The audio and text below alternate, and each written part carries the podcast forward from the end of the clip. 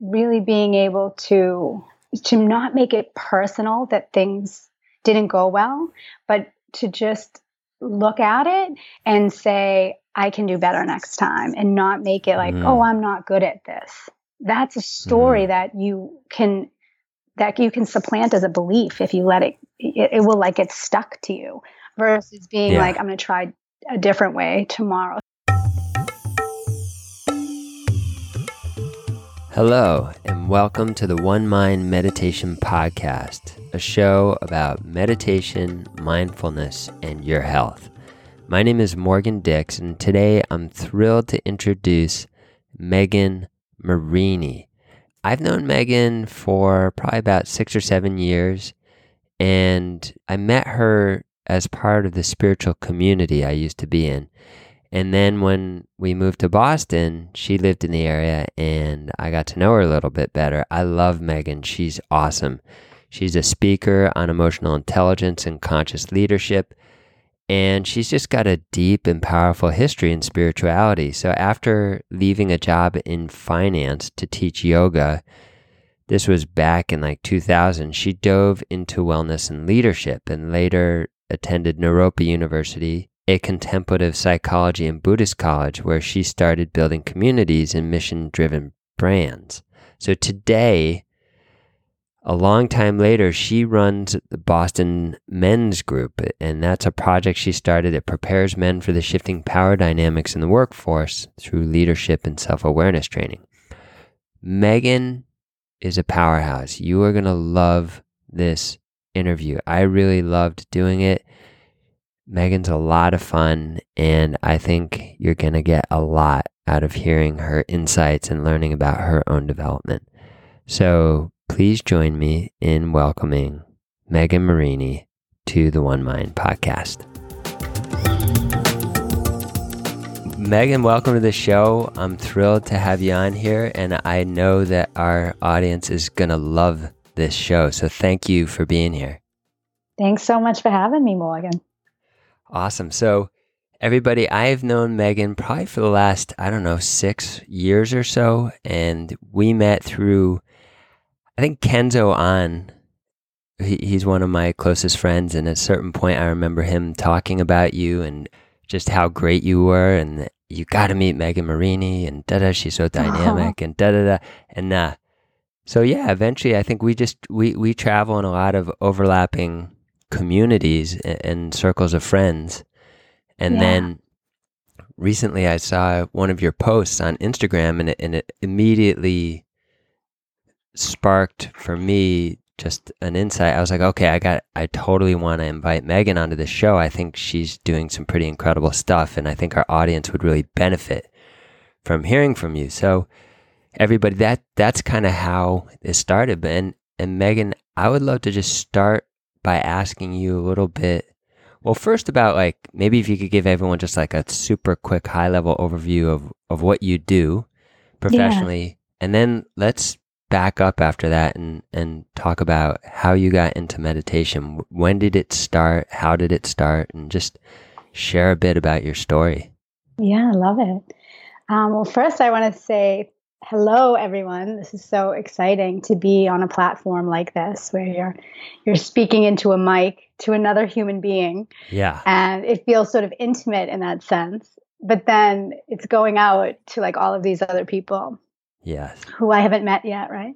So it's really um it's a fascinating tool that we have yeah but yeah so i'm really excited um and now i've already forgotten what was it, the first question so maybe just like give people like a really brief like your just the elevator what I do, pitch. What I'm yeah, what do you do? These days, what I'm doing these days. Yeah, sorry.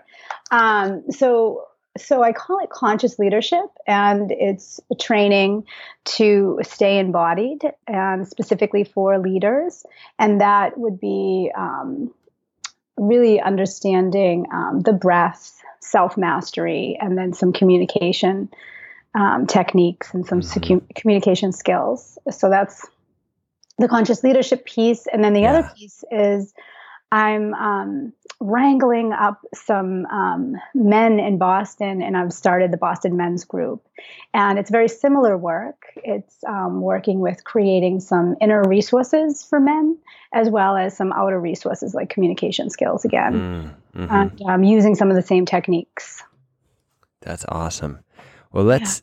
I, I'm so I'm super curious to learn a little bit more about like your journey. What, you know, what were the things that brought you to right now and got you involved in the work that you do. And I, I know just from our preliminary conversation, you've been meditating forever. I, you've been meditating for a long time. So if, if you don't mind just taking us back, like where did you start with your practice and how did that all begin? Yeah. Yeah. So I started, so my mom was um, an avid meditation practitioner and she was into all sorts of stuff. She was an herbalist and a homeopath so we were doing pretty progressive stuff. Yeah. I was I was practicing like bending a spoon with my mind when I was like four years old. Wow. like never successful, I have to admit. Um, but I definitely came from a the paradigm was that you could do things like that with your mind. Mm. So um, very interesting sort yeah. of framework of a childhood. And then we started a medit. I, I joined with my mom a weekly meditation group when I was about seven, and it was an Edgar Edgar Cayce group, and we read the teachings of Jesus Christ. So um, not very religious, but much more that he was, you know, one of the teachers, mm-hmm. recognized, um, awakened. Yeah. So, so, we did that. That was a really um, powerful way, I think, to sort of set your brain up as a child. You yeah. Know? Yeah. How old were you? Seven, you said? I think we were seven when I started wow. the weekly work.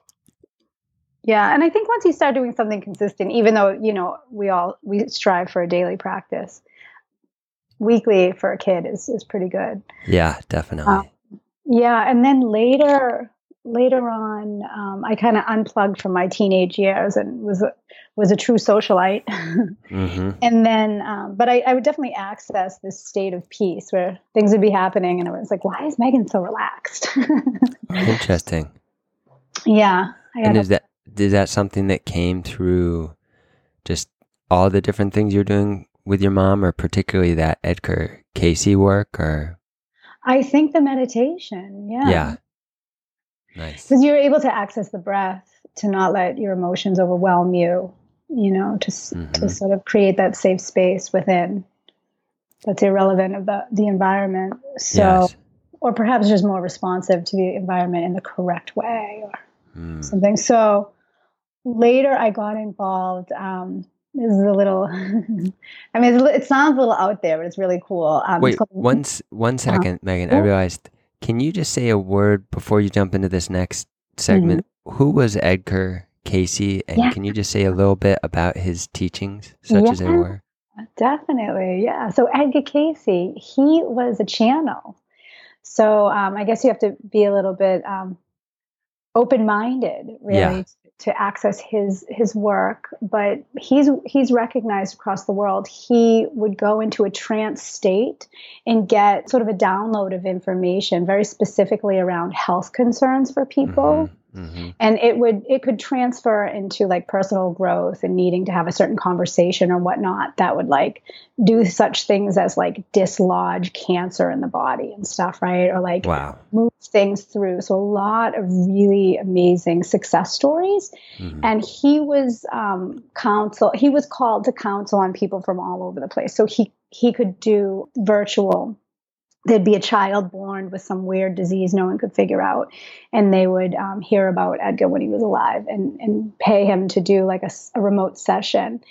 And um, some of the stuff he would he would talk about food and um, um, is it a comfrey press? Oh, somebody on this on the on the podcast knows the press because I was thinking about it last night. He huh. he um, is it comfrey? What is it? I forget the kind of press. I don't. know. He always he's always talking about like how to um, cleanse the body and mm. things like this. But he yeah. would access a higher a higher state and bring Got through it. information. Nice. Yeah. yeah. So um Thank you. Cool. Yeah, I hope that was good. I'm sure there's yeah, a lot yeah. I, I haven't really like revisited that work. I mean, I went to Egypt and Israel with, with a group of Americans that were practicing with Edgar Cayce. Wow. And then he has, yeah, it was really bad. We followed the path that Jesus had um, trekked on. We went to like the Holy Land. That's amazing. Like, so you consciously were like just tr- following his footsteps? Yeah. And we meditated at it. We went into the, the temples in Egypt and like meditated and, Wow.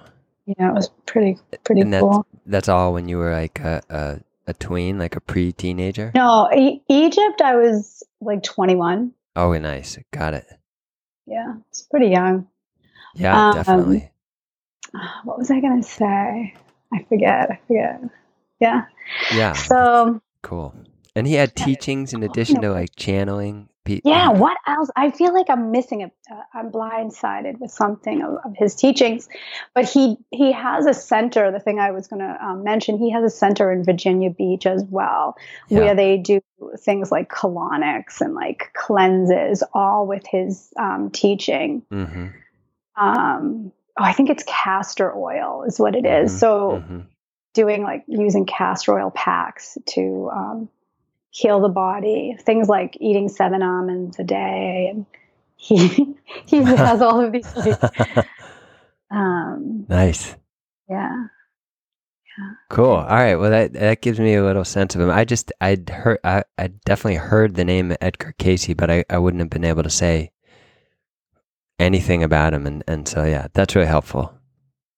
yeah, yeah. So um, he's definitely into like past lives and coming back, and you know, Mm. s- sort of seeing beyond this, this sheath of being. Mm-hmm. mm-hmm. So, if you're interested in that kind of stuff. Uh, interested in all of it. Yeah. I'm like, I this life to me is enough. And um, you know, not that I'm afraid to go back or forward, but um, I think there's so much data and it's so rich to just be present. Mm. And that's really how you transform any any kind of trauma from a past life or from this life. I do believe in multiple incarnations. yeah. Mm, I do. Yeah. I You told me I could say anything here, so I'm Yeah. I mean, I'm- I know. I I'm love with you. It. I mean, it's really wild stuff, and I actually don't talk about this stuff very much because I'm teaching in a, a very corporate setting. So it's Yes. interesting, like you know, you don't really want to talk about past lives. No. Yeah. Not in our culture, anyways. It's I just- love it though. It's like I just, I, you know, I think that there's as much we don't know. Absolutely. I, I couldn't agree more. Awesome. Before I t- took us into the Edgar Cayce digression, you were about to talk about The next jumping chap- into, yeah, the next chapter. That's right. So this this was actually the teaching where they were talking about bending a spoon. My mother was a Rosicrucian, and then I um I later started meditating and practicing with the Rosicrucians. Mm. And this is another sort of obscure sort of sect of of, of thinking. It's taken from the ancient Egyptian. Um, it's sort of a philosophy or even a religion from ancient Egypt Mm. which works all with tonality and it's connected all with the like hieroglyphics and the stories within um, the gods of, of the ancient egyptian times where each god would have a certain vibration and color so i did that i started that meditation it was pretty it's pretty deep stuff i know einstein and jesus christ both practiced both were in that that lineage hmm so um, I did that for a while. We used to meet in Allston. It was really cool. And then we'd go to this like healthy Thai restaurant, or maybe it was Nice. Vietnamese restaurant after. It was so cool. Um, but all working with meditation is basically self mastery and meditation. And then um, I was working at State Street Bank and started teaching yoga, and really felt like I I just had to go teach yoga. So I ended up um, really jumping wholeheartedly into the practice of, of yoga and um, ended up moving down to a yogic ashram and living there for a year Mm. when i was that was around 21 i think so yeah, that was the year 2001. Was that it? i think so Yeah. so i don't know when egypt egypt was before that. I don't really know. I'm so bad with like the calendar. But yeah, all around there, all this happened. And then later I went, like a, a year or two later, I went out to Boulder to um, study at Naropa, which is a Buddhist college. Well, started by a Buddhist and a beatnik, right? Yes. Cha- yeah, Chogyam Trungpa, right? Rinpoche. Yeah. Yes. Yeah. How and So- what did you study there? Um, I went out there to learn um, somatic psych and um, dance therapy. hmm So I was teaching yoga in, gr- you know, teaching groups primarily. I mean, I did some um, one-on-one private sessions, but mostly it was in group. And I was really fascinated by how trauma gets stuck in the body, Mm. How it's released by the act of be, putting yourself into a new position and bringing the breath through. And um, and I always, I just, there's something really exciting to me about working in group, the way things come up and the way Mhm. the group is transformed. Yeah. And- Also, how sort of like the psyche expresses itself in group. I think I think it's really fascinating. Like I was, um, I've done a lot of dance, and um, I remember the capoeira. Do you know capoeira? yes. So cool, right? It's like Incredible. yeah. So the slaves in, in Brazil kept their um, ability to, or not ability, but their um, sort of their dance sequences and their fight sequences were like interwoven. Mm. And that's how they kept their culture alive and made sure everyone could defend themselves and they would dance around, keep in good shape. And it's considered play. Mm. Um, sometimes it can be taken and it can be a little, I, I found it to be a little aggressive at times where someone's like kicking you like almost in the face. I'm like, whoa. Ah, yeah. Ow. But- In the circle, you see so much of people's sort of ego and how the ego comes out. And when you can see it, that's when you can transform it. And a lot of times, the way we're set up is like, you know, we try to hide our inadequacies or what would be considered inadequacies. And in circle, they show up. And you're like, oh, there it is. And hey, you're still going to be my friend. yeah. And hey, I still love you. Let's play again. Right? Yes. Yes. and that is like, to me, the whole reason why we meditate is to be able to just keep going. It's like, like well, Yeah. your enlightenment and then laundry. You're still gonna, you're still gonna do your. That's You right. I mean? It's Yes. like, yeah. So, but yeah, so um, Naropa was really awesome, and um, yeah, really a transformative experience. I Mhm. practiced. Um, I did a lot of different things. I ended up having to go down the track of performance, which it was their first time starting a performance um, program at Naropa because at, I was an undergrad. yeah. They were like, you can't practice dance therapy without a four year psych degree. So you have to come in at the performance level. And I was like, that doesn't sound like what I want to do. I'm here to like heal and work in group. And um, I ended up getting convinced because I was like, well, I've canceled all my yoga classes. I might as well still go. And um, yeah, it was interesting. It kind of sent me on this this different path. Mhm. And I'm using now performance in some of the work that I'm doing training leaders. Mhm. So I think, in one sense, even though I don't have like, you know, a PhD in psychology and I'm leading groups in healing now, it's like I'm, I don't know, I have almost like a multidisciplinary way at looking at things that I wouldn't have had, you know. Yeah, definitely. That's Yeah. interesting. What what so in terms of the performance context, I'm curious like how do you find that synergizing with what you what you were talking about like the healing that comes through embodiment. Hey there. So, are you interested in starting a meditation practice? Do you already have a meditation practice, but you feel like it's flagging?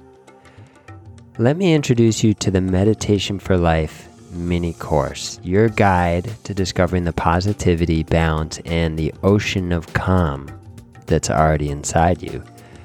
As you know, on this podcast, we interview people who have, in many respects, discovered that ocean of calm for themselves. And through our Meditation for Life mini course, we're really trying to provide you with the tools that are going to give you the ability to tap into that same positivity and balance and calm inside of yourself. Really, it's a way to discover a sustainable source of daily happiness. It's self paced and it's going to take you on a journey and give you some really essential tools. So, we're talking a simple course here. It's like five in depth lessons, five guided meditations, a couple beautiful infographics, a meditation challenge. But basically, if you can imagine what it would feel like to walk into work, for example, feeling light and free and ready for anything, if you can imagine being ready to manage family disputes with calm presence, or to stop beating yourself up and start caring more for the most important person in your life, you. So let's be clear up front. It doesn't take a lot of time, but if you invest a little every day, meditation can change your life. It's like learning any new skill, it gets a little easier each time. When you meditate every morning for 10 to 15 minutes, you'll notice things starting to change because every day you're doing the inner work, the hardest work first. You'll start your day generating focus, clearing your mind, and establishing a confident and grounded center. So remember, I love this quote. The great filmmaker David Lynch says, The thing about meditation is you become more and more you. So what are you waiting for? Join us check out the Meditation for Life mini course over at aboutmeditation.com.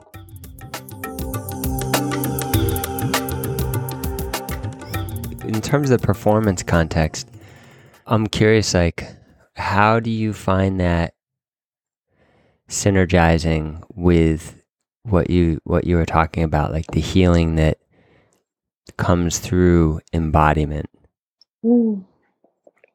I call it emotional range. Mm-hmm. And I also I think of um, personality as performance, which when you think of it like performance, when you think of how you show up every day as performance, yeah. you're able to create a little bit of space almost mm-hmm. as if you've you've painted the mask yourself right if you've ever mm-hmm. been in one mm-hmm. of those workshops there's um there's a lot of um, studies that show that mask making is, is a really transformative process because typically you're expressing some part of the psyche. Hmm. Whether it's um, an issue with your identity or expressing some trauma or fear, things come out. And we're usually, you know, doing a self portrait. So if you think of being in a leadership role, typically what happens is our behaviors are sort of structured around our experiences that we've had up until this point. And oftentimes we you know we've read all of the books we've done leadership training and we're really um, you know moving the needle when it comes to um, improving who we are on a daily basis. But for the so that's happening but also we're falling into who we were yesterday more mm-hmm. more than not right yeah and it's really hard to um, change behavior if you haven't changed um, the deep seated beliefs that are that are provoked by the trauma mm-hmm. the the um, occasions of trauma that happened so if you can start to dig into that area and look at it then you can when you come out the next day to be that full leader maybe you're going to show up a little bit differently and what is mm-hmm. what does that look like mm-hmm. so in a sense it is performance and you need to practice a new way of being and you need to stand with your shoulders open wide and look somebody straight in the eye if you if you tend to look away whatever those little traits are that you show up i think that once you are fully embodied it becomes easier to have emotional range but um, I think you need to orchestrate it in a sense when you're first starting. So you have to decide what role you want to play. Yeah. We don't think about, I, I don't think that we think about very often, unless we're like, okay, I have to give a talk. But if you're giving the same meeting every Monday morning for five years to pretty much the same team, maybe some turnover, you may approach the same the meeting the same way every time. Yeah. Chances are you will, you know. But if you say like not just framing the the um, conversation differently, but how you show up, so how you express your personality. Yes. I don't know if it makes sense. That that's but- a really helpful example. Yeah.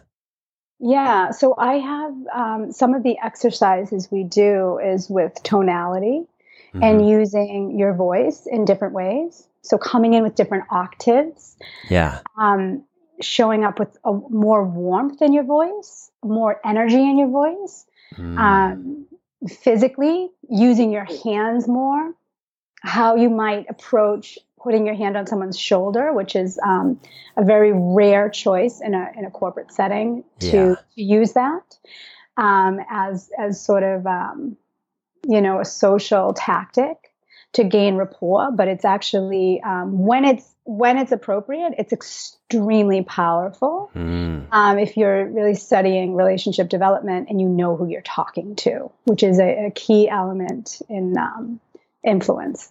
Yeah. So, yeah, like these types of things, like, yeah, but like body mechanics, like where do you typically communicate from?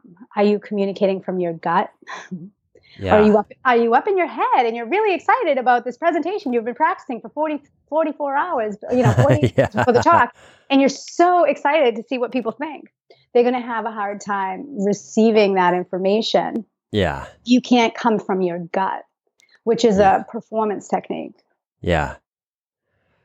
Gosh. All right. Well, so a lot of th- there's a lot of things coming up for me, like as you're talking about all this, like a lot. Well, just questions and whatnot. Did you did you finish your thread Well, there? just one more thing that I think Yeah. is cool and, and sort of like um, interlocking with meditation is like the breathing, you know, and really um, knowing what's happening with your breath as you're, I call it performing, whether it's you're performing to your, you know, your team of three or you're presenting to a room of, you know, 5,000. It's like, where's your breath? And it, it seems so simplistic but it's the it's the base of moving energy and um, sort of mastering the energy of your body. So That's cool. All right. Well, I want to circle back to this uh, this focus on the breath in just a little bit, but but before we, because I, I from my own experience, I, I resonate with what you're saying very deeply. But then just to kind of reflect on a few of the things that you were talking about about this kind of synergy of the meditation and the performance and the the kind of working with trauma and as you you know you called it what what did you call it emotional range mhm.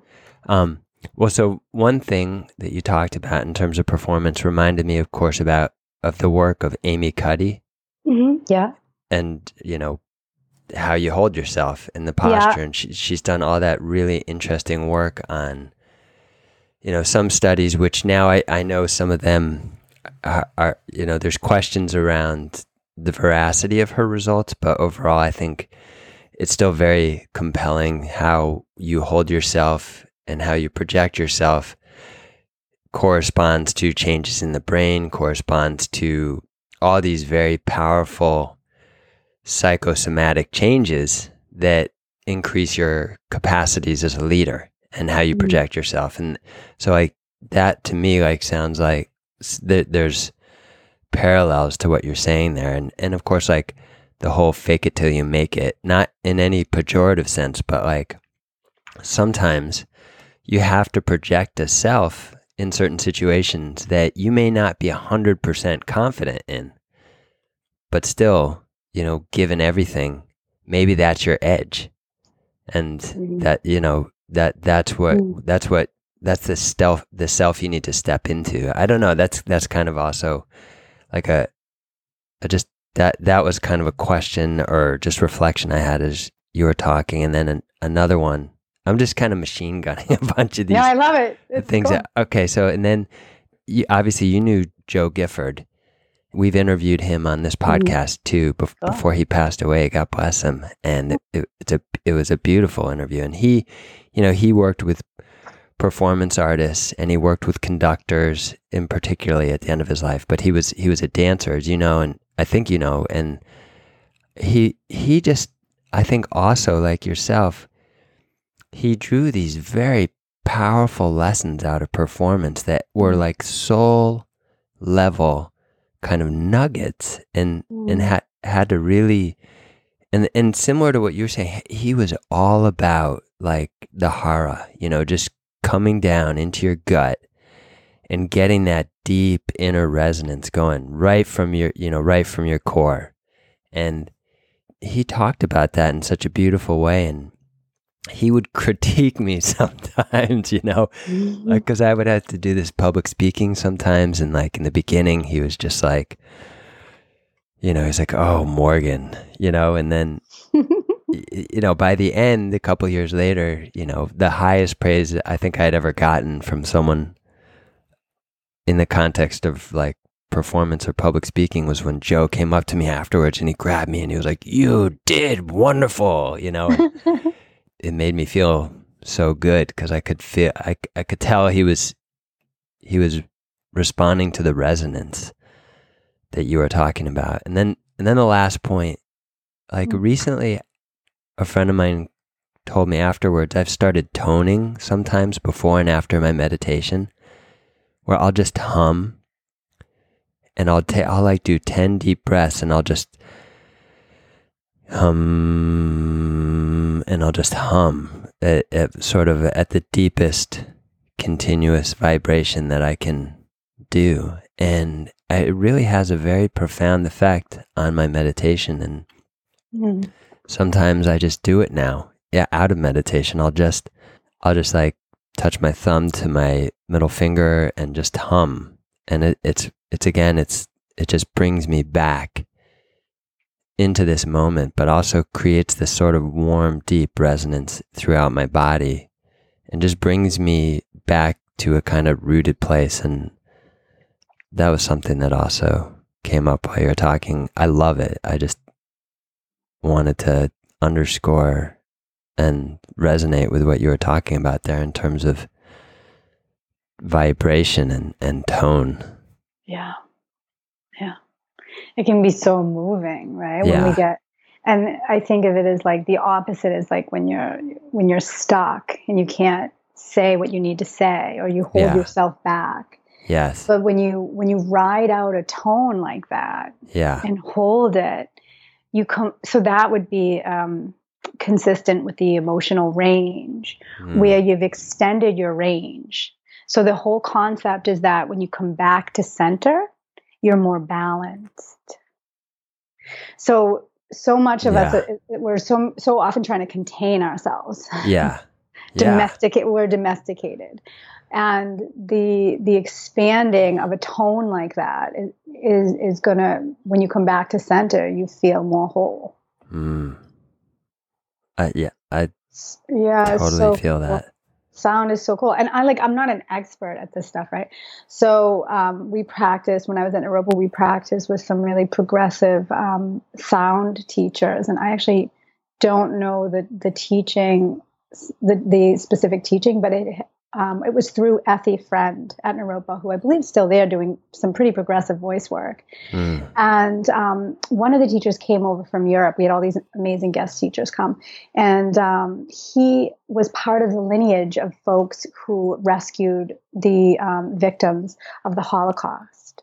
So when, oh, wow. when yeah, entering the, the site, you, you would hear these horrific sounds. Um, you know, people on the brink of, of death that would be making these pitches that would sound like, um, you know, like a rabbit's high pitched noise or these like deep guttural moans. And um, the gentleman, and I'm sorry, I don't know his name. I could try to look it up quick, but it's um, he came back and he started study, studying the voice because he's like, we have no idea what the what the human voice is capable of, and it's, Hmm. it's such a bizarre story because it's like he's taken such a tragic thing and said, let me explore and innovate. And um, so the work we did it brought up so much trauma. So we would make the ugliest noises possible. Oh so wow. We're all, we're all standing around going, "Blah, blah." Yeah. and um, Yeah. It's very much like butoh, right? Where it is the opposite of domestication. It's like where where is your animal inside?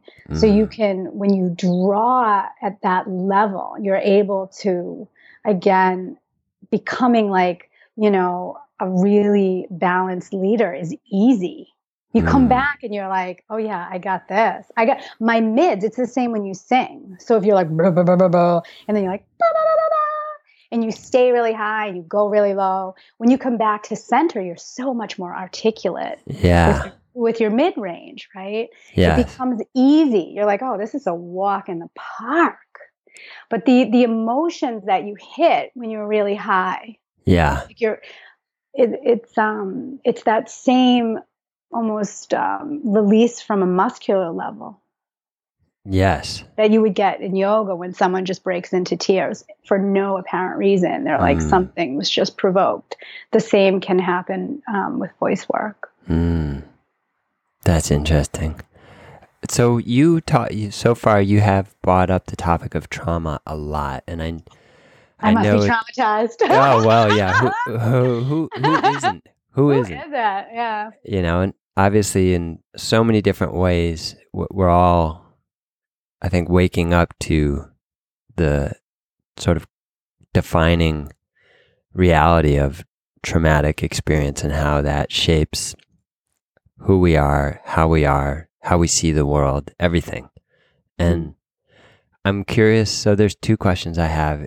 One, uh, if you could speak a little bit to this question of how has trauma come to play such an integral role in your work? That's one question, and you can answer these in any order you want. But then another question I have is about meditation in general. I'm curious to hear a little bit about maybe some of your defining meditation experiences. Like, were there moments for you where you suddenly encountered through your practice a dimension of self or a dimension of spirit that just transformed how you see the world, how you see life, who you are. Maybe it was a catalytic mm. moment or something. But yeah, so those are two questions. Nice. I like this. Cool. Yeah. I think the art of questioning is really undervalued. Hmm. So I like the second one especially. Go so for it. Um, yeah. the trauma and the healing is, I think, like this gift that I've been given, where I've been given some trauma. Yeah. And um, I think what's what's interesting about trauma is that it's very much um, culturated. It's like in culture. I don't know. Is that a word? It's like um, in different cultures we would process trauma differently. Where you know you have even like the like the Holocaust again. You have so many victims that lived past that, got out, escaped, or were rescued and they persevered and had these beautiful lives and they had children that you know genetically would have been passed down that trauma right but um, they're living full healthy happy lives and then you look at like america today and um, one of the gentlemen in the group his son is i think 21 and he won't leave his house he's been given everything you know a lot of privileged access to whatever he wants in life. And here he is um, traumatized by um, the idea of getting a job.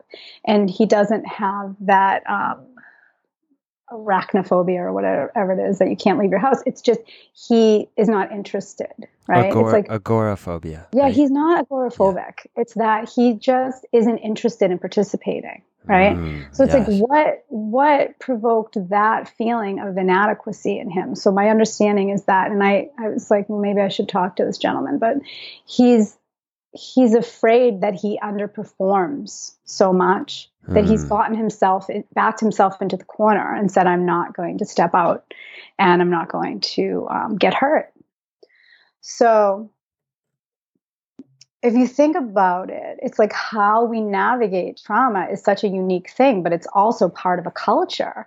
And yeah. I feel like in America, there's a lot of places when we, we we celebrate our trauma in a sense. Like it becomes something we hold on to rather than just sort of really letting it go in a way where you go, well, you know, I lived through the Holocaust. All right, now what? And um, I don't know. I, I'm not sure. Maybe I need more like backing because this is, is sort of just a an idea that I haven't really incubated much. But um, this whole modeling of what it looks like to to deal post trauma, right? Yeah. Like people have PTSD, you know, because their dad was was mean to them, you know, and I can totally relate to that. Mm. But it's very different than um, what happened 50 years ago, right? Yes. It, people didn't get PTSD as much. We just knew how to process it differently, I think. Mm. So um, I don't know. Yeah, I myself have done a lot of healing and I've dealt with a lot of trauma. So I think that for me, it's um, it's very much uh, an innate experience that I have. It's like in, it's in my it's in my being. It's in my body. So that's a transformation that I'm I'm interested in working on with others. Yeah. I just agree 100%.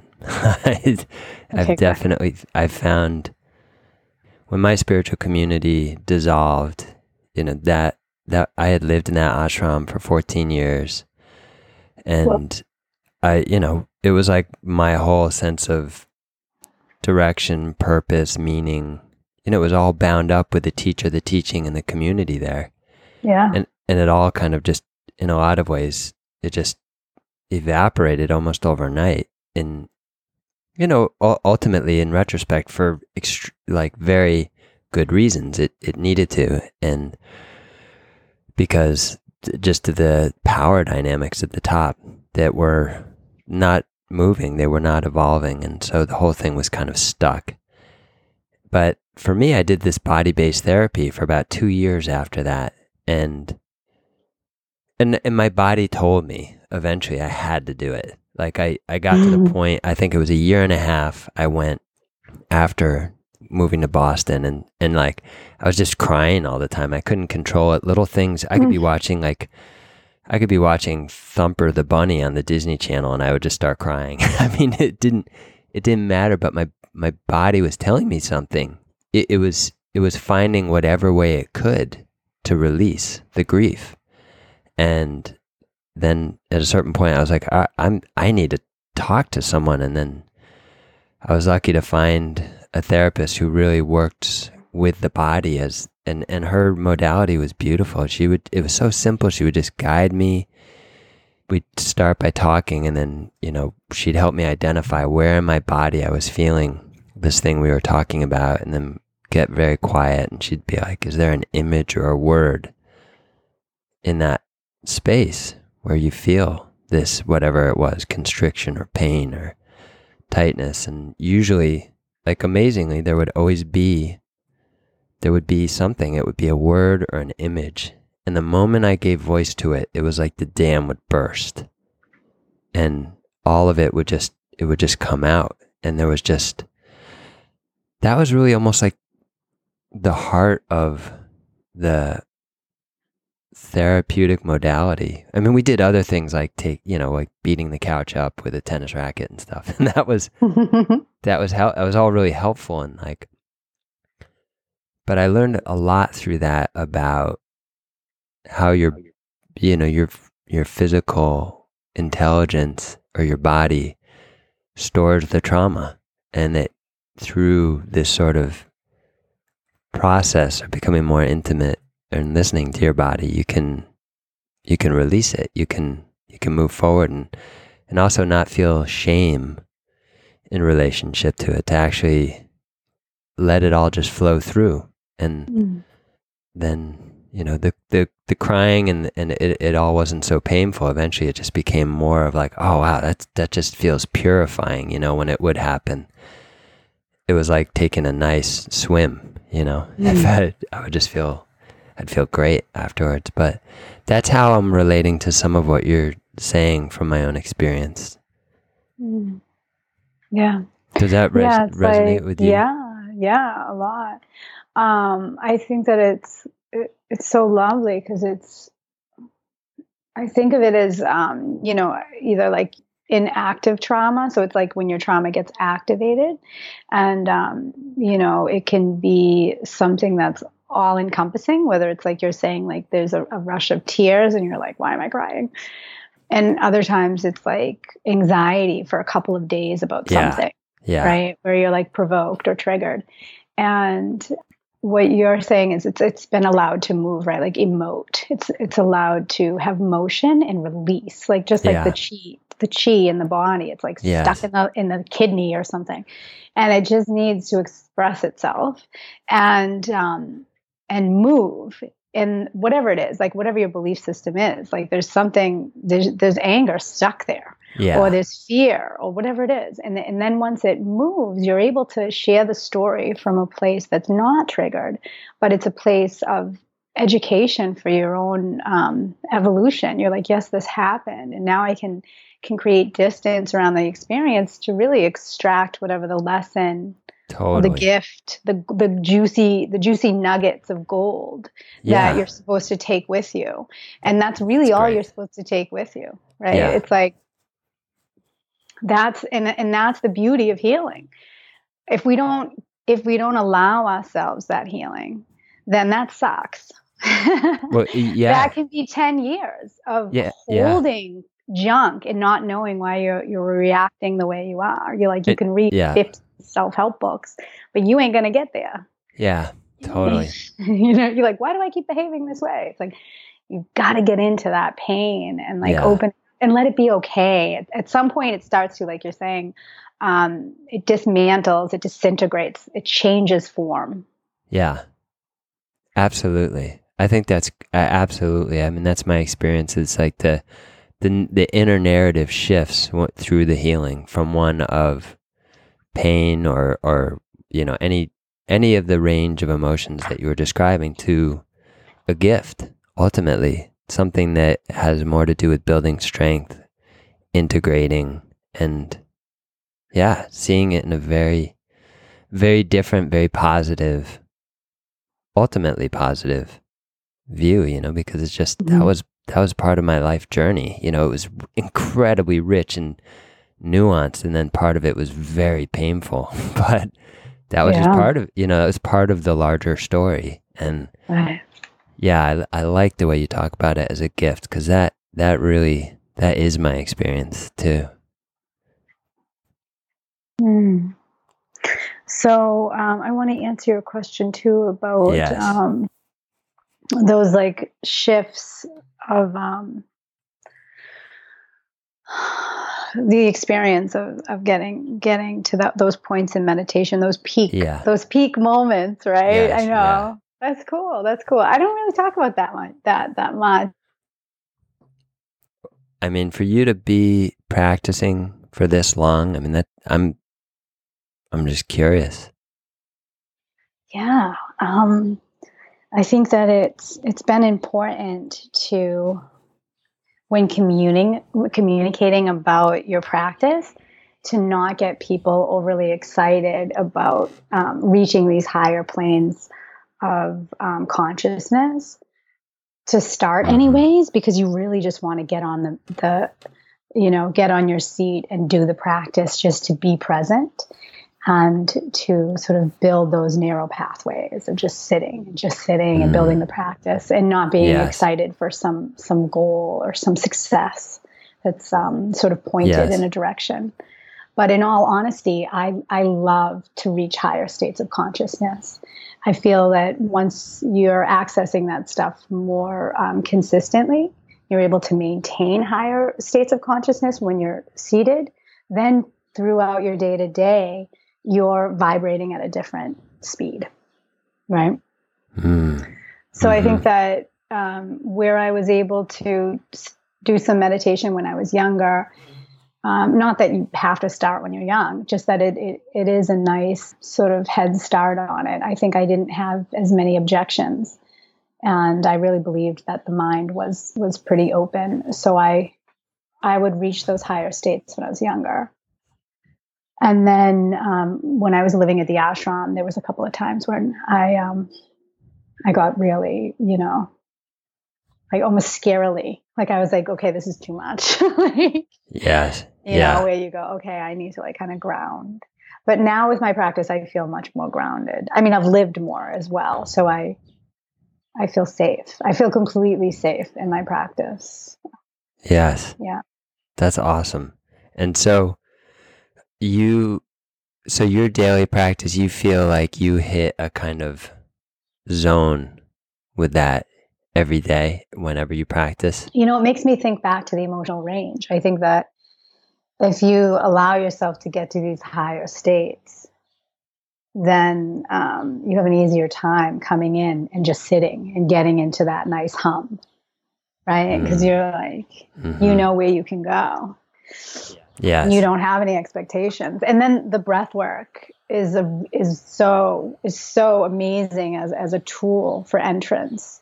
It's like mm. after so I start with the Kapalabhati, the fire mm-hmm. breath, which is that rapid guttural um, diaphragmatic breathing that looks mm. it looks pretty funny like my dog is always, she always looks at me she's like are you hyperventilating are you all right you sound kind of like me yeah yeah um, yeah but you're so you're opening your seventh chakra you're feeling like a, a real sort of opening through the brain and the crown of the head and mm. um, that just opens you right up so clarity um, energy is moving through the body. And then I do the Nadi Shuddhi, which is the al- alternate nostril breathing. And that balances yes. out the right and left hemispheres of the brain. And it soothes the nervous system. And the effects are, are really profound so I used to do it like if I was nervous, I'd be teaching some yoga class on Boylston Street or something with all these fancy people, and I'd be like, "Oh, I'm so nervous," and I would do that breath the whole way, and I would get there and I would be like mm. calm as a coconut. Nice. So really great if you're like nervous about public speaking or you're walking into a conversation you're not you're not comfortable in. Do that breath, do that breath work. But in meditation, it, yeah, it's like well, you just drop right. It's like the mind is so silent. Yes. You opened something up for me talking about this. Every several months I work with a shaman mm-hmm. and he he does this stuff called arapa where like they blow tobacco up your nose like really fine powdery like they you know in traditional ceremonial context tobacco is a is very sacred plant mm-hmm. and they use it all the time for cleansing and blessing. Yeah. And, you know, so then there's this thing where they, they blow this very like finely ground tobacco up each nostril and, and I had never I had never experienced it before. I had no idea what I was in for. And he did it and it was just like, oh my God. You know, my my brain just was like on fire. It just went and like my feet were sweating and I was just like I just I started laughing because it was so in, it was so intense, but also it was so like like when you were describing like the fire, that's what it did, and, and really the the the job or the purpose of it is to, I mean, after the initial like surge of like intensity, it calms everything down, and this Im- just this very powerful way. You just go into a deep, deep, like, zzz, just like, zzz, like you go into that humming, calm silence. And that's part of the effect of the rapé. And it also, I hadn't realized this until you you talked about it in relationship to your chakras. The first time I did that with a shaman, I had like this the most powerful kundalini awakening I've I've ever had. Just mm. literally went right up right up my spine. Just went bam. And now I I hadn't connected the two. But now after you talking about it, um it, it kind of makes sense to me that there there's this whole clearing dimension to it that I think is very it, it sounds very similar in its effect because it's you know alternate nostril you know this is this is a slightly different technology but I think in in the end has a very similar impact. Mm. Mm. Anyways, thank yeah, you. Yeah, I no, I love that. You you just deepened it for me a lot. I hadn't made I hadn't made those connections that you're making. So that, that's just it's cool. Yeah. But yeah, so you were saying Well, you were you can do it yourself, which is is really nice when you don't have access um, to your local shaman. you know. Yeah. exactly. If you're not in Colombia, All right. Right. Well, there's shamans. There's shamans around. But yeah, yeah, That's right, right, Kundalini right. is so powerful. One of my experiences of of really reaching reaching one of those heightened states was was via Kundalini. A few times with different Kundalini um, Mm. practices. And when done really Mm. well, you stay grounded. yeah, that's really important. I believe so too. Definitely. So yeah, and then so So yeah, the next Yeah, piece. So it's those two breaths, two separate breathing practices, and conducted in that order, right? So the fire breath really opens you up, and then the nadi shuddhi sort of smooths you out. So that whole the Mm. whole nervous system is just like, yeah, baby.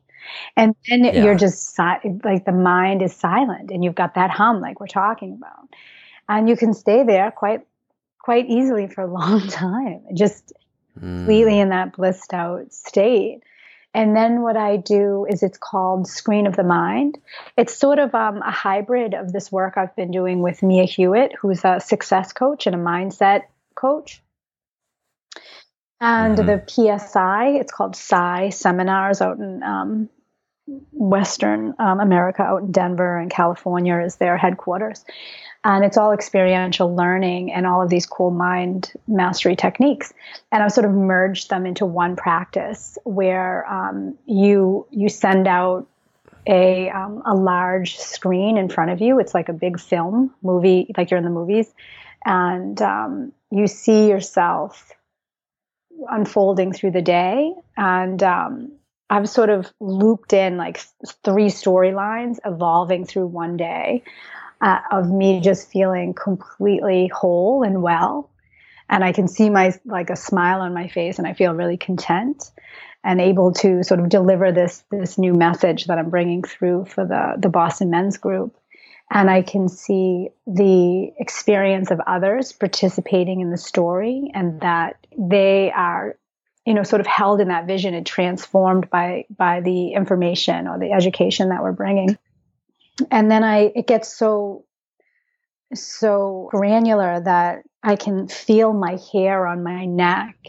And Mm. I I can feel the fact that I know I did my meditation practice and I'm I'm happy that I went to the gym. You know that like that Mm. almost that post workout glow where at three o'clock in the Yes. afternoon you look back and you're like, no, I did my exercise today. I did my meditation. I I flossed last night. I'm good. You, you kind of check in, Yeah. like you check in on all these little like pieces of data. Like, no, no, no, I'm doing good. So I feel that feeling, and I'm like, yeah, all right, I'm ready for the next phase of my day. And then I like step out of the car and I walk into this amazing event where I'm speaking, and all these things are happening. And throughout the whole day, I'm in this really graceful state. And um, Mm. one piece that I'd like to offer because I think it's so so important, and this is the p- part I brought in from Mia that I was missing. As I'm sort of an overachiever, like I, I really go after things in life, and um, this piece was, I think, the missing component for me was that I wasn't finding joy in that sort of like really heightened state when I was doing some of the more like gritty work. And now what I'm Mm. doing is really charging up those moments where I need to make all of my sales calls and make sure my budget, you know, balances and make sure all of like the the really um, kind of day to day operations are really part of the joy package. So Mm. seeing that stuff unfold, seeing me in it, and um, feeling excited about that piece too, I think that that Yeah. was super powerful in a technique that I hadn't hadn't had yet. So That's cool. yeah, yeah. So that's my practice right now. Nice. Yeah, I mean, I went through years of like doing Zen, Zen Buddhist, just like, and then I did Course in Miracles, which is really cool stuff. Seeing Yes. other, you know, as, as yourself and forgiving judgment. It's really, really, Mm. I mean, pretty important. Totally. And we hit on this a little bit before, but like I wanted to kind of mention like when you were talking about this this visualization practice, it made me think a lot about well, one obviously there's there's correspondences and correlations in like I think a lot of Tibetan Buddhist practices and different meditation traditions, that's obviously something, there's a lot of visualization. It's a time honored practice. And then, it, it, but when you were talking about it and you were talking about like charging up your day and visualizing all these different elements and getting into the minutia of these different dimensions of your day, it really made me think of these Olympic athletes and, and particularly the one who recently was snowboarding for the US. I can't remember her name, but she just owned it. She just dominated and she was just a force. Mm-hmm. And and she talked about how before every run she would completely visualize everything. She would visualize all the dimensions of her run, how she was going to turn her hips and go into the roll and do the flip and, you know, like grab her board. All of it she had actually mapped out in detail in her mind beforehand and rehearsed it. Because, like, in a certain way, I hadn't, yeah, obviously, this is another dimension of your performance, isn't it? Yes. I hadn't thought about it, but it's like there's definitely like a, a corollary there to your the performance thread we've been exploring. Yeah, no, definitely. Too. I think with the um, if you think about the Patriots, they do visualization if you've got competitive swimming, I know they're huge on visualization. It's really yeah. amazing if we, we look at the mind body connection that the endocrine system is literally releasing the chemicals orchestrated by your thoughts. So as you think, yes. as you think yourself through the action, your body and your muscles are even twinging to that um, direction that your mind is giving. So going through and saying, I'm going to almost like send out a vision for what the day is going to be.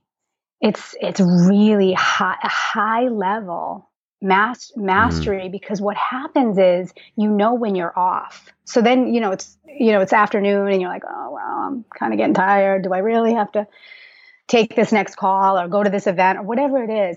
And you're like, well, that wasn't the vision. You, you have something to um, sort of check back in on too. So it's like, yes.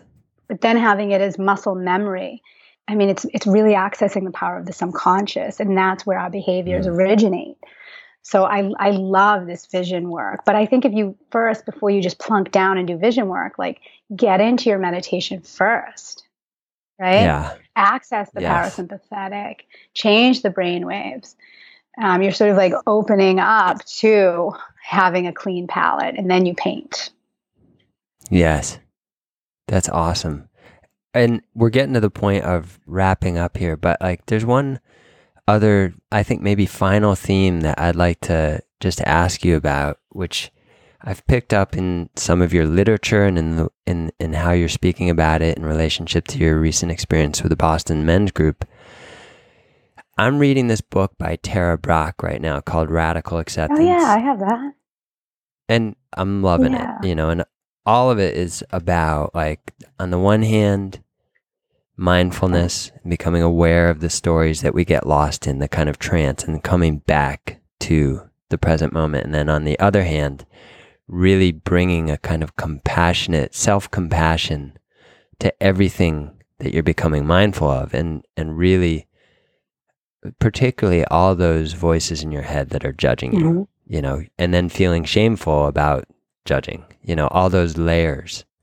And I'm playing with all her different practices, experimenting with them, and I'm finding them very fruitful. And I've noticed you use that word a lot, like self compassion, no self judgment. Also, how you describe some of the more recent challenges you're going through with the men's group, how it sounds like you're being very careful in terms of how you're relating to yourself through it all and empowering yourself and taking care of yourself. And to me those those all seem to go hand in hand. So I wonder can you speak to that a little bit? Tell all of us about how you relate to that, how that figures into your work. You've obviously done work in this area. Mm-hmm. Yeah, it's great. It's a really great question because I feel as though what we're trained in doing is self criticism, and we're really gifted in that skill. but it's a crummy, yeah. it's a crummy, debilitating skill. It's like we yeah. hurt ourselves and we expect that that is the currency of growth. We're like, I didn't do good enough, or why didn't I do that better? Yeah. I think that's another um, sort of part of our culture. I'm not skinny enough. I'm not smart enough. I don't have enough money. It's like this compare and contrast. It really diminishes. Yes. And it's also one of the pieces that if you study high performers, that they don't play, they don't play around with that at all. They don't get into that mm. mess. They've, um, and again, I, I, think it falls under the the um, umbrella of self mastery. It's not easy, right? And it's, I mean, I've spent years, like people will, t- people that know me have, have said probably the most when people are like, "Oh, Megan, like everything's okay," kind of thing, I re- I get a lot that I'm very critical of myself. I actually get that a, a mm. lot. It's so interesting, mm. and I because I ride myself for greatness every day. Like I expect spectacular in every moment, and nice. I definitely fall short all the time. But I've yeah. smoothed it out in a sense where I can look at it and I can share it with other people, and I'm like, no, I'm not actually mad at myself at all I'm just extremely articulate on what I want to do better next time. And for me, mm. it's no longer a judgment. It's like I did this um, TV show yesterday, and I'm like, I know exactly what I would do over, but I'm totally grateful that it happened the way it happened. I'm cool with it, but I'm ready. I'm yeah. ready for the next one. And I think that that's when you don't personalize it, that's um, a really key point to um, performance and, and reaching points of high performance. So Charles Duhigg, he's such a great author. He's oh awesome. Oh I read his God. book. Which which one? Awesome. Smarter, faster, better? I read no, yeah. I read The Power of Habit. Yeah, The Power of Habit. I haven't read that one yet, but I've read the other one like three times now. I'm just like, oh my nice. God, I just want to eat it. It's so so good. But wow. these, um, I don't know if they were Marines or they were someone in the service, but really being able to to not make it personal that things didn't go well, but to just look at it and say, I can do better next time and not make it like, mm. oh, I'm not good at this. That's a story mm. that you can that you can supplant as a belief if you let it it, it will like get stuck to you versus being yeah. like I'm going to try a different way tomorrow. So I, that might have been a long-winded way to answer your question, but I think it's a really important study. Yeah. Well, did, was there a moment where you realized you had to do work in this area, like in terms of the self self critical posture? Well, I think that I was stuck in self criticism for so long, and then people would tell me mm. you're way too critical of yourself, and I yeah. I just thought it was really silly of them. I said, well, you don't understand that that's why I'm so good at all these things. Is like I really yeah. am asking for more at every turn. Yeah. But when yeah. the place you come from is from love in non judgment versus coming from a place where you're like, I'm not good enough. And that I think has been pretty recent actually, where I can say, I'm I'm really like psyched about who I am. I think finally, and I think mm. that that is because I'm for the first time in a long time, I feel 100% in alignment with the work I'm doing. It's like, okay, finally this feels right.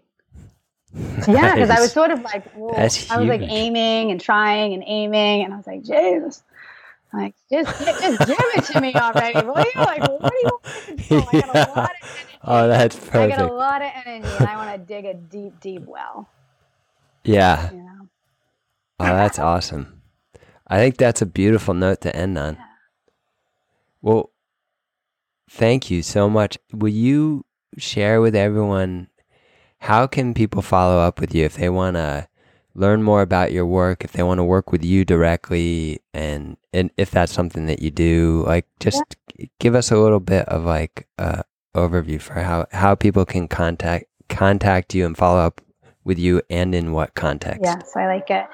So um, I'm actively taking one-on-one clients, and um, so I'm I'm putting them through like a coaching session, and then um, I also am doing talks. I'm going into companies to teach about things like diversity and inclusion, communication skills, self awareness. Not only geared toward men, but um, there is a lot there with offering this stuff to men within companies. Um, mm-hmm. There's just very limited resources, and there's so much for women's empowerment. So it's it's nice to sort of make that bridge. Um, nice. Yeah, so that's that's a huge piece. So that's BostonMen'sGroup.com. Mm-hmm. And then I have my um, personal speaking website, meganmarini.com. And um, same deal, I do one on one work as well as I do a lot of talks. I go in to companies and, and lead inspirational talks on self awareness and communication skills. Nice. And do you, so is it, uh, kind of with the meganmarini.com and the one-on-one coach is that sort of like life coaching or spiritual mentoring or what what what does that involve? I like it. I like it. I've had it called a lot of different things. And yeah. um, i'm basically just saying conscious leadership. So it's about nice. it's really about that self-mastery and claiming a purpose. So doing that um, you know why that big why work. Like what is it you want to be doing? What do i want out of life because until you yeah. get that sort of magic mix, it's really hard to to say what are the tasks I should be slaying each day. If you're not on purpose, mm. they they become sort of like, eh, sure, I'll do that. It's hard to live vibrantly. So it's really bringing all yes. those pieces into alignment. Awesome. All right. So everybody, I will link up Megan's websites the Boston Men's Group and meganmarini.com. We'll link those up in the show notes for this episode. And I'll also put in all your social media links, Megan, if that's cool, yeah. so people can check you out on social media. Yeah, please. Thank you Great. so much, Morgan. It's so nice to connect with you like this. Absolutely. Well, you know, you and I have, you know, we've never really had a chance to just do a deep dive and it's very inspiring. I, you have an amazing practice. It's so it's so nuanced and so evolved. You've done so much for so long and it really shines through. So thank you for sharing your wisdom and your inspiration and your sort of pure energy with us. Nice. Thanks for having me. I hope you enjoyed this interview with Megan Marini. If you want to get in touch with Megan or learn more about her work, you can head over to her website over at meganmarini.com. And if you enjoyed today's show, would you please consider leaving us a rating and a review over on iTunes? If you head over to iTunes and look for our show, the One Mind Meditation Podcast, you'll be able to find the link to leave us a rating and a review. And that is really by far the best way to get our show in front of other meditators. It's a huge help. So thank you. If you if you do that or if you've done that, I really appreciate it. Over 90 of you have done that and over 70 of you have left reviews and it's such a big help. Thank you so much. And if you are looking for a simple meditation course, why don't you head over to aboutmeditation.com and check out our courses. I've designed several courses. So has meditation Jeff, meditation teacher Jeff Carreira, a more advanced course. Check out our courses, see what you think. I think if you like this show, you might really like some of our courses. So head on over to aboutmeditation.com, check them out. And let's end with a quote. And this one is from the Rigpa Glimpse of the Day. I love it. It's a beauty. Ready? Okay, it goes like this. There are many ways of making the approach to meditation as joyful as possible. You can find the music that most exalts you and use it to open your heart and mind. You can collect pieces of poetry or quotations or lines of teachings that over the years have moved you and keep them always at hand to elevate your spirit. I have always loved Tibetan Thangka paintings and derive strength from their beauty. You, too, can find reproductions of paintings that arouse a sense of sacredness and hang them on the walls of your room. Listen to a cassette tape of a teaching by a great master or a sacred chant. You can make of the place where you meditate a simple paradise with one flower, one stick of incense, one candle, one photograph of an enlightened master, or one statue of a deity or a Buddha. You can transform the most ordinary of rooms into an intimate, sacred space, an environment where every day you go to meet with your true self with all the joy and happy ceremony of an old friend greeting another.